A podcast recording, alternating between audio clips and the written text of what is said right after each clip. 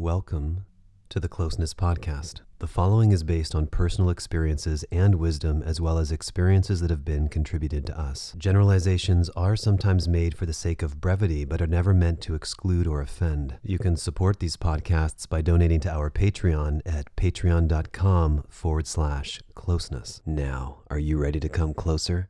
Let's get started. Happy New Year, everyone. I thought it would be fun to start the year off by doing a podcast about how to take care of yourself and what it looks like, and a few ways that we can experience closeness with ourselves so that we're better prepared to give it to others.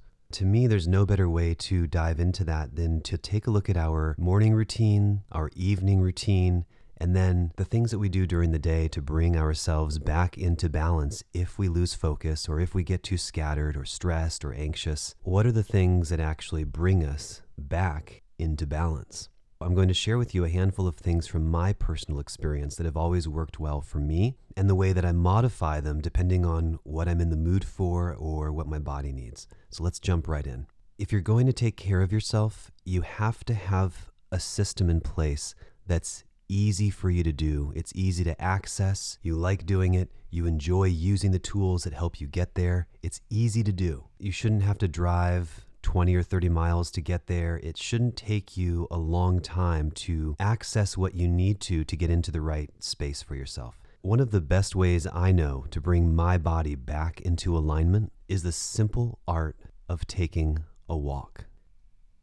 However, there's taking a walk with an intention to restore yourself and ground yourself, and there's taking a walk to just trying to check another item off your list that you're trying to get through. How do each of these look? Here's what an unbalanced walk would look like when you're just trying to power through.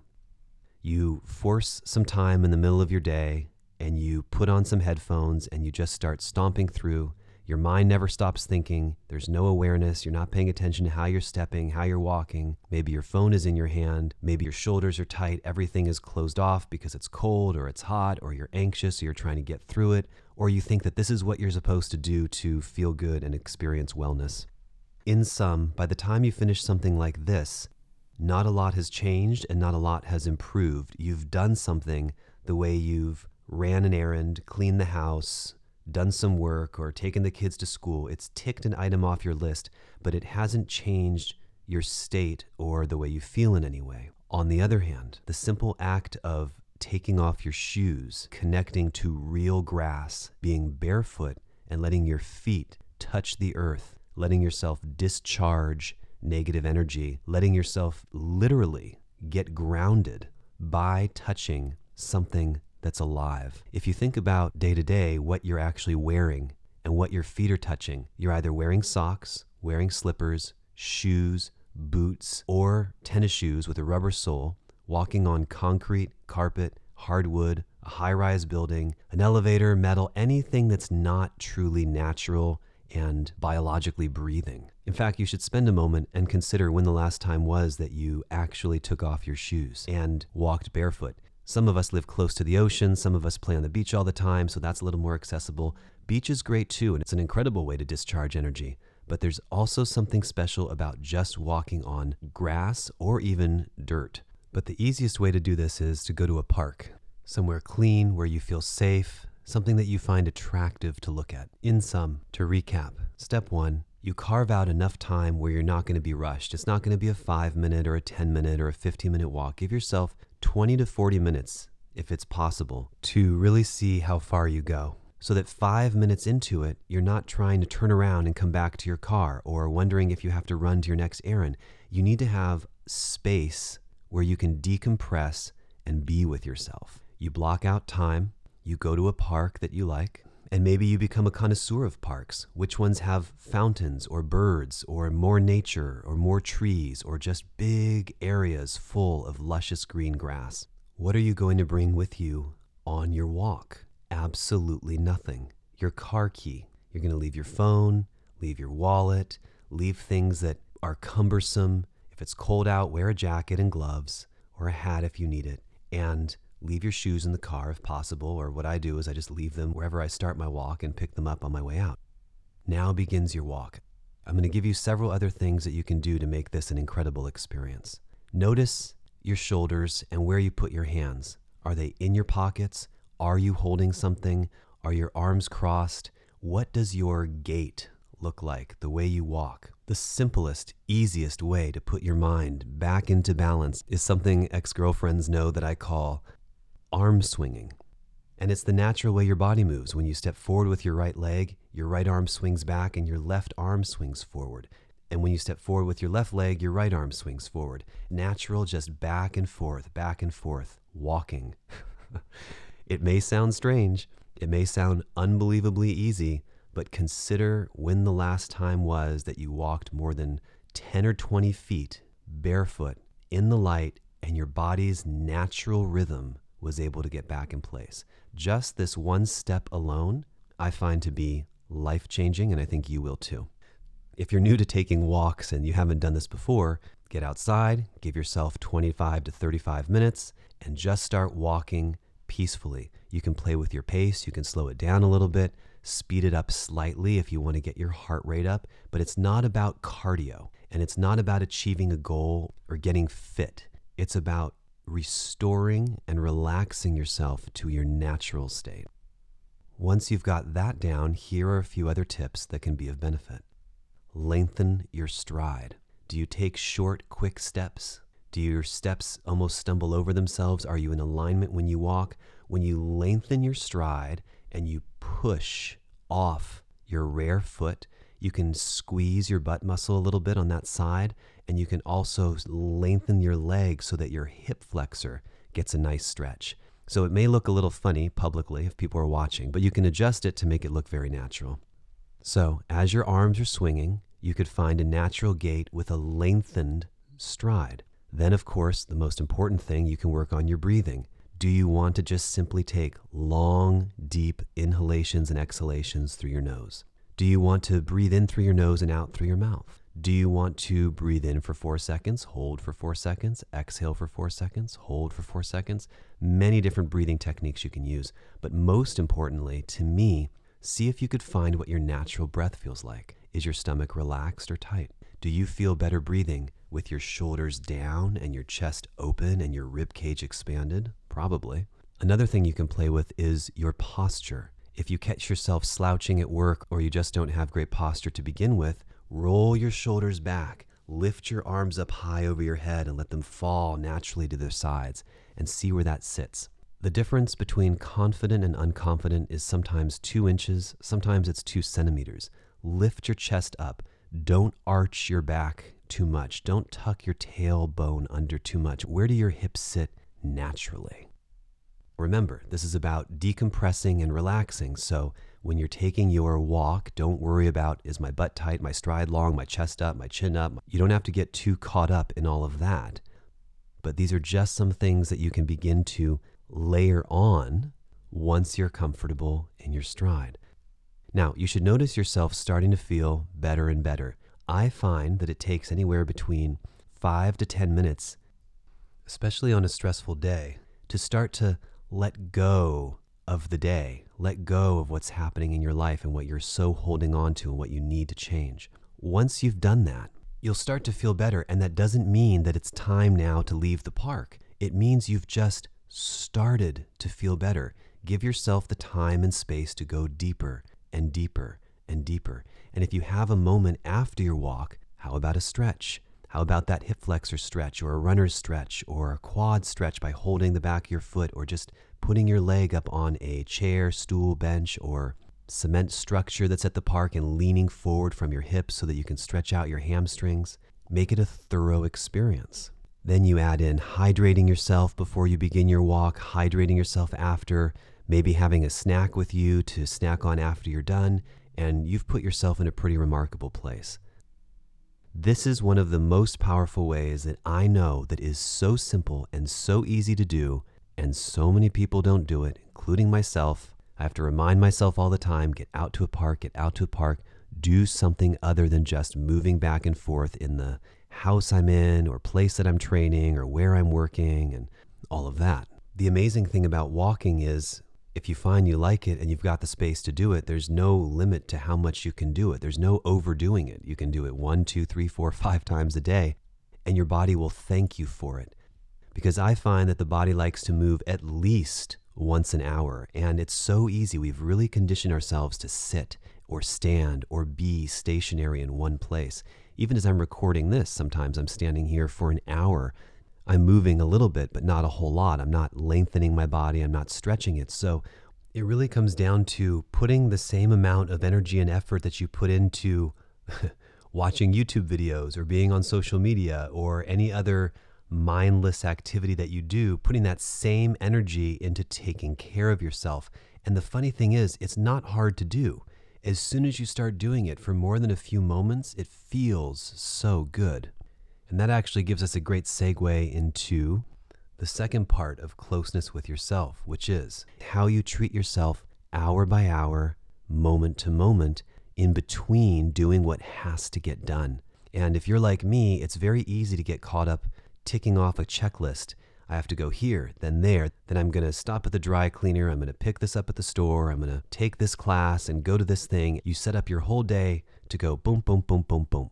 And in between these moments, it's just getting to your car, going to the next place, getting to your car, going to the next place, or you're at work and it's an hour on this project or three hours on this project, or the whole day goes by and you realize you haven't eaten or you haven't eaten anything healthy. What are some things that you can do every hour, assuming that your job or your profession allows it, where you're taking a little time for you?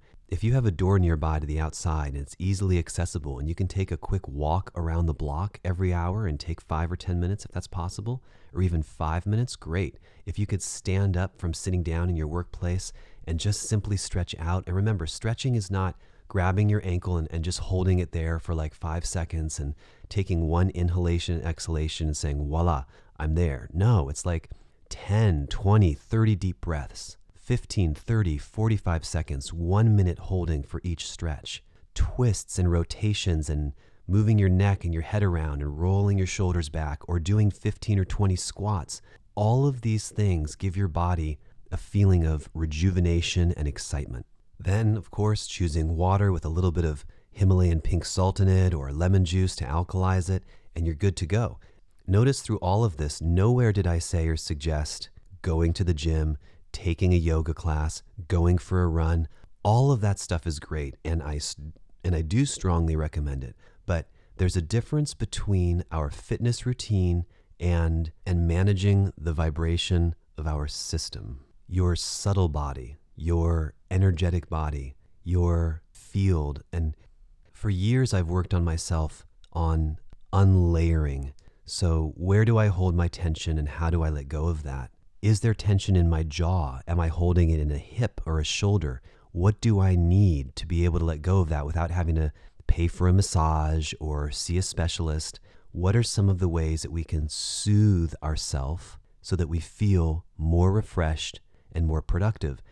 As humans, we are masters of making ourselves deal with pain or I can handle it, it's not that bad, or there's this constant sensation in your shoulder, your hip, your back, your, your leg, wherever it is. And what we do is we ignore it. There's simple things we can do, such as taking a walk, gentle movement, twists and rotations. Gosh, another one of my favorite exercises is to simply take a broomstick or your Swiffer or anything that's a dowel of some sort that's long enough, put it behind your head and on your shoulders, and just twist back and forth, back and forth. I'm doing it now as I'm speaking to you. You can also hold it straight up overhead and laterally rotate, so not forward and back, but over and to the side and over and back to the other side.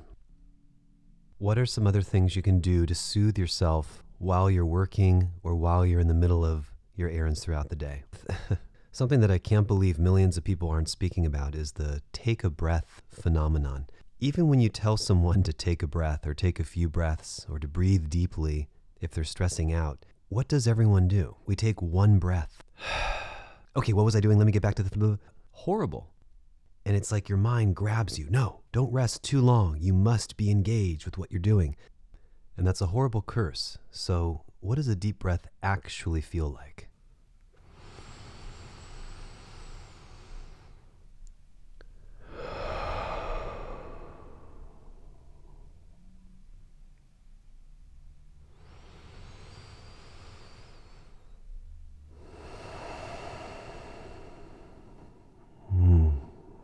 Feels like that. It's lengthened, it's pure, it's not jaggedy, it's clean and crisp. And the more you practice this, the more you can lengthen these breaths out to 5, 10, 20, even up to 30 seconds per inhalation and exhalation. When you begin to take your deep breaths, pluralize it. Do more than one, do more than five, do more than 10 ideally, and see how you feel and try different positions. Do you want to be sitting down? Do you need to be laying down? Do you want to do it standing up or walking? How can you incorporate 10 or 15 deep breaths into your practice? The third pillar of closeness with yourself that I want to speak to you about today is presence.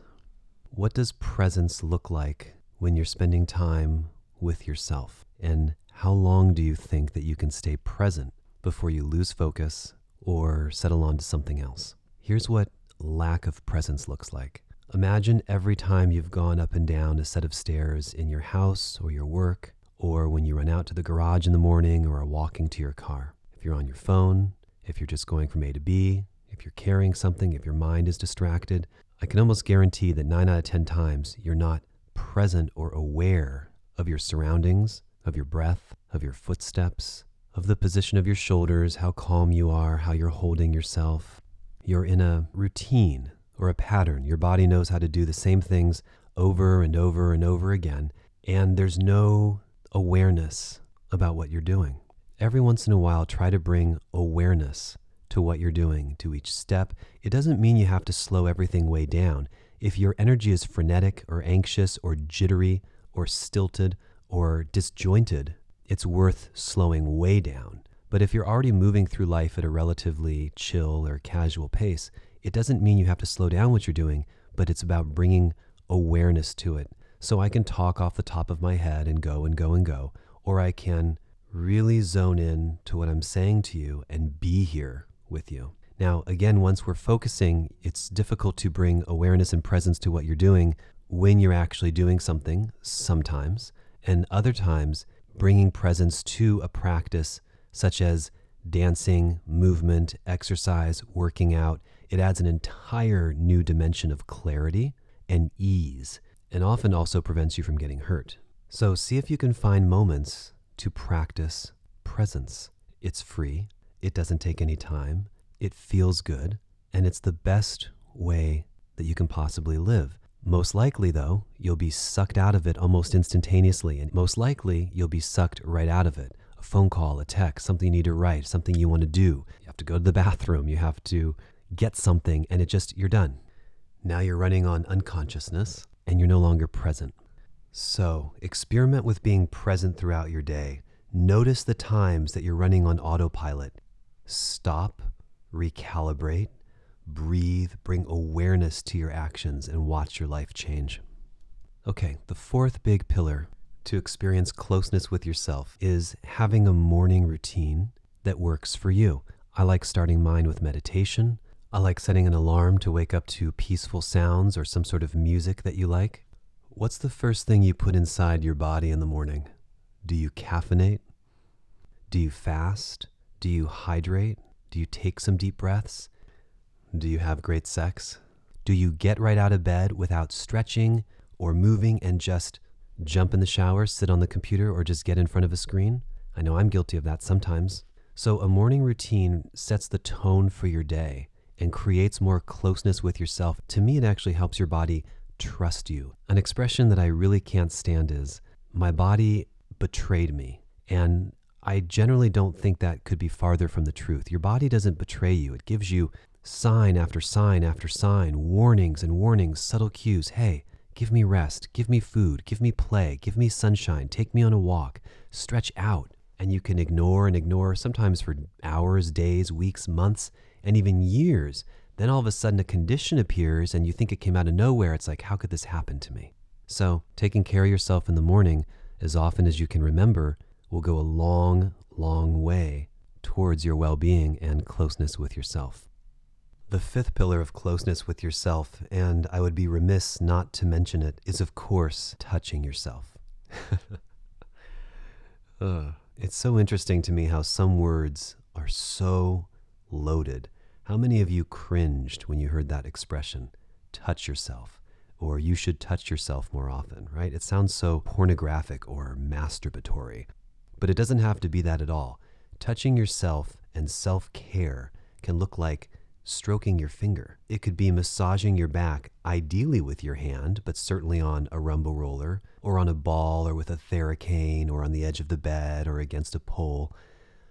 It could be caressing your arm, scratching your back, scratching your leg, or giving yourself gentle caresses. It could be taking extra strokes on your skin when you put lotion on in the morning, or if you put any kind of oil on your body, skin, or hair. It could be giving yourself a few extra moments of a scalp massage when you're in the shower. It could be giving yourself dry shampoo and scalp massage when you're not in the shower.